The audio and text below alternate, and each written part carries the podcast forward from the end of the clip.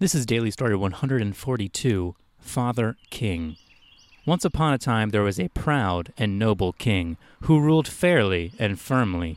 The youngest of the king's children, a boyish prince, was always making mischief and sneaking out of the castle into the city. The king was finally fed up with his behavior and took his son aside. The king warned his son to stay out of trouble lest he send him away. Not two nights passed, and the young prince was caught climbing the castle walls for a night out in the city.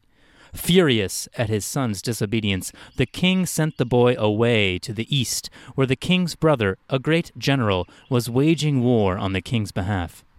The princeling was pleased with this decision, but did his utmost to hide it, lest his father alter the punishment. The prince went to the east and was scarcely heard of for many years. In that time, the prince's uncle fanned the flames of mischief in the prince's heart into a blaze of conquest. Finally, the prince returned, and his father saw the great warrior his son had become. This displeased the king, for it was clear to all in the court that the wildness the king had sought to put out was stronger than ever. The king did not hide his displeasure. He argued with the prince, who felt needlessly spurned. The prince had helped secure new lands for his father, but this did not soften the king's heart. They argued at length until finally the king ordered the prince out of his sight. The prince left the castle. A week later, his father summoned him.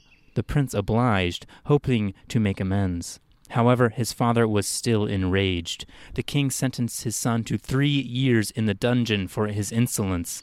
The prince was in disbelief. He pleaded to be allowed to return to the eastern front, the king refused.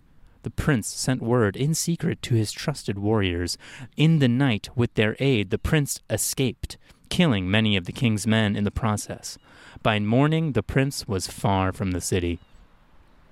Some thirty years later, the prince returned, this time from the west, where he had created a new kingdom of his own. At the prince's command was a vast army. He rode into his father's kingdom unopposed. His army was simply too powerful. The prince sought to humiliate his father, but instead was greeted by his eldest brother, who he had no quarrel with. The prince's father had died. So the prince left in a bitter mood, returning to his own kingdom to deal with his own rambunctious sons.